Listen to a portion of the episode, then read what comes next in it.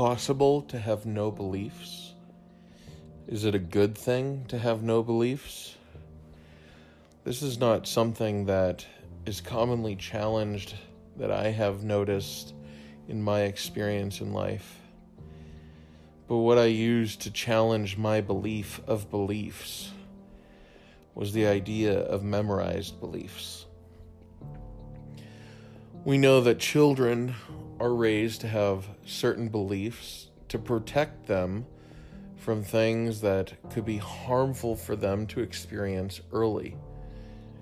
A small child might be able to learn a lesson of a stove being too hot, but it might cause more harm than good that could come from the lesson if they touch the stove too young. Just as we might te- might teach children not to fornicate, when in reality, we are trying to teach them to be careful with the act of procreation and not do it before they are ready to bear the burden of the responsibility of raising another human life form. These systems of beliefs are very useful for children, and they become less and less rigid in principle as children age to give them the freedom to learn from their own mistakes, to pr- improve on these systems of beliefs, to become thought leaders themselves, especially useful in the role of procreating when they so choose to. This is something that is self evident in our lives and in the lives of other humans. Yet we seem to have come to a time in humanity where it is more important to memorize beliefs of others or old beliefs in order to be accepted as a human. Most of the time, we see these as differentiated between a good human or a bad human. But nonetheless, there are some systems of belief that categorize people who do not believe as less than human. I know going through this journey of practicing my reality without beliefs, I had to preface it with myself and my partner that I was afraid that I might lose my humanity because I was choosing to challenge both my beliefs and my feelings being useful to my existence. And I did not know if through this challenge I would lose my humanity. For decades, I've been taught that from, you know, direct teaching or indirect example led by others that feelings and beliefs are the core of what makes a human a human. But when I started to realize that these systems of beliefs would pull me in all sorts of different directions and lead me places that did not provide me results that they would others, I realized that my feelings were being manipulated by the beliefs that I was choosing to want to believe in and would lead me to either no results in the short term or very little or insufficient results in the short term and bad results in the long term. None of these were self evident in a way that didn't somehow shift the blame onto me. This was confusing and guilt ridden at, at the very least. So I decided to risk my humanity at the opportunity of trying something new And the results were far from catastrophic, they were quite unbelievable. I started to question all the beliefs I had memorized. It didn't matter if I thought they were my beliefs or they were beliefs taught to me. If I believed they were a thought or a belief, I didn't differentiate. I, I did not yet know clearly the difference between a thought and a belief and a feeling. As most people get these confused, men can often see that women get thoughts and feelings confused, and women can often see that men don't see their feelings as thoughts because even the masculine mind and feminine mind can differentiate so much what qualifies as a thought or a feeling when really there is this confusion that thoughts and feelings are one and the same when they are quite different. I started to realize more and more into this process of questioning everything that I believed or felt or thought, tearing it apart, getting to the core data, asking why over and over at every thought, feeling, or belief that I had, digging down deep, asking why in so many different ways and different phrasings, not just simply the word why, but figuring out how to ask why, how to question every thought, feeling, and belief, dug deep to the essential data points of the reality of that thought, feeling, or belief, often redefining a belief as a feeling, or a feeling as a thought, or a thought as a belief or a feeling more often than not. Using deductive reasoning and logic, I eventually got to a personal truth that I realized, if shared with others, seemed abstract, cryptic, mysterious. I talked more in parables than I ever even noticed. This was something I used to try and avoid was talking in analogy and metaphor. And then I started to do it without even noticing. I feared I was having a mental breakdown despite the fact that I was getting real results for the things that I wanted, that my systems of beliefs were not giving me the results they were promising.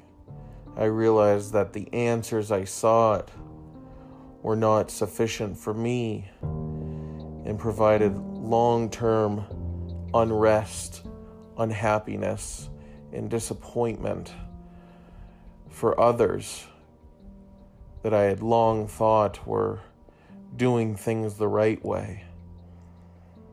And these simple, self evident truths that I was seeking out in my own beliefs, thoughts, and feelings was the same logic and reason I applied to other areas of my life that were providing results that I realized were put on the same level as people who waited sometimes decades to address things that they believed weren't problems until the unhappiness built up so much that their constructs of marriage or a job or a career or life just started crumbling around them and they had to fix something much further down the line. These were people I thought had it made for a long time, and I was applying these things at much earlier stages. And I started to realize that the more people I shared this challenging of my beliefs to with, I could not find people in my peer age range that related to me. I talked to a few people that were a few decades older than me, and they confirmed my fear that this is usually something that people go through at a much later stage at life. Sometimes twice my age is when people start going through it. I started to realize that my beliefs, while questioned, my feelings, while questioned, my thoughts, while questioned, all had to provide self evident truth that they would be beneficial to me, that they would provide real long term results and actionable short term options.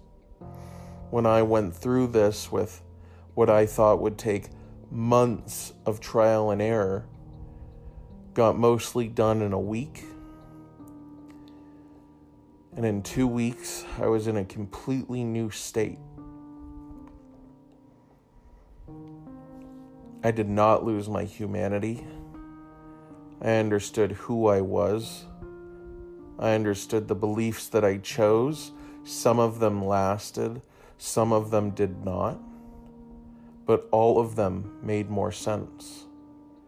To me personally, I understood who I was, my connection with my inspiration, where that came from, in a way that didn't need to be explained and would often cause confusion to others when I explained it, unless they too understood their meaning and their purpose in their own choices.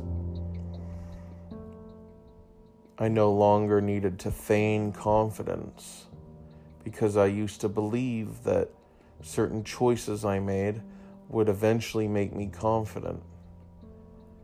I had a sense of security in the idea that I knew nothing.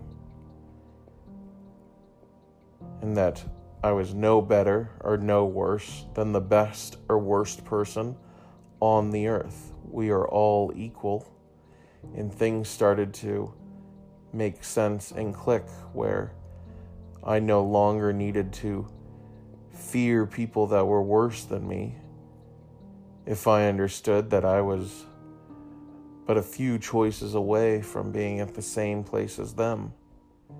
And I started to understand that everyone in the world is only a few choices away and maybe a position or two of, or, of power away from being the person they choose to believe is the worst person alive or the worst person to have ever existed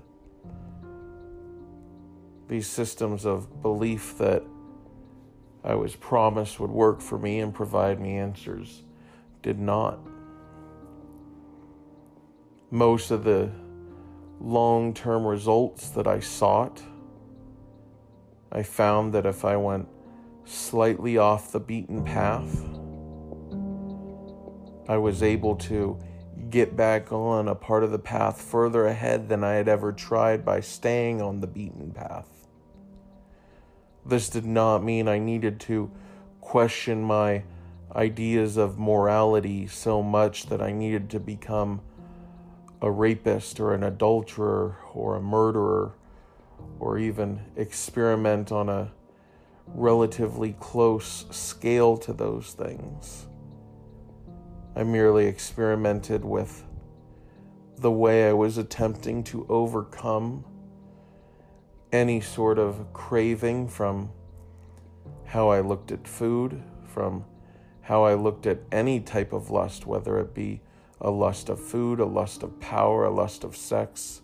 All of these things started to sort themselves out once I had the trust that I needed in myself that my end goal was still the same, but I was giving myself permission to go off the beaten path enough to find the route that I needed to take to get back on the path as soon as possible once I understood how to stay on it. This is a type of forgiveness and compassion I never had with myself. This is not to say that I do not experience beliefs or feelings but I do not need to internalize them. It is always a choice in a level that I thought impossible previously. It is not impossible. We all have a choice in every thought, in every feeling, in every belief we have. For years, the only thing that kept me going when I would start to reason out my belief in a God was the simple idea that it was once my choice to not believe in a God, and that did not provide my life positive results. So, despite the logical reason I had to explain away God for many years, the simple, self evident truth was it is my choice, and it is always my choice to believe in God or not to believe in God. And while I knew that the choice to not believe in God provided results that I needed to avoid, the choice to believe in God in the structures of belief surrounding the way that I learned about God were not providing me the results that I knew the God that I was choosing to want to believe in would offer to me. So I challenged not my idea of God, but the idea of the structure to bring me to God, which brought me closer to what I define as my God through my genetic fallacy. I only know that way to explain my God, but I am no different than any other who chooses to trust not completely in themselves, but in something more than themselves to inspire them to do more, to do good whether they label their God as the universe, Allah, Jehovah, Buddha, the positive, positivity, any sort of collective consciousness of positive choices can relate to what I'm saying.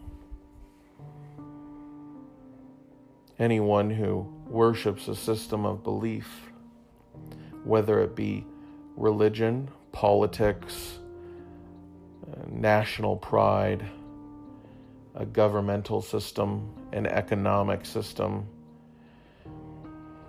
a company, a brand. If you choose to put a system of belief over your own ability to choose in what is right for yourself that may be wrong for others, and voluntarily give yourself the empowerment you need to achieve the things that you need in life. That is all that challenging your beliefs does.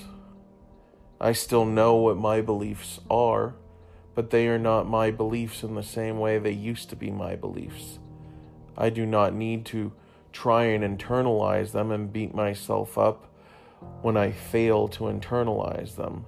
I see it now as a blessing in the way that I had to uninternalize my feelings in order to experience my feelings but not be subject to them. And once I completely externalized my feelings, just like my beliefs had been naturally externalized my whole life. I found that what was left was not an emotionless pit of despair, but quite the opposite. My core emotions were there. I had access to them at all time. I became more aware of how to defend them appropriately, and I could no longer be manipulated either by my own subconscious or the subconscious of others or the conscious minds of others to have my feelings be manipulated and misconstrue beliefs that I knew how to question. This made me a stronger individual. This made me understand my beliefs. It made me know some of my beliefs. And that's why I think that internalized beliefs are a weakness. Any good belief should thrive when it is challenged.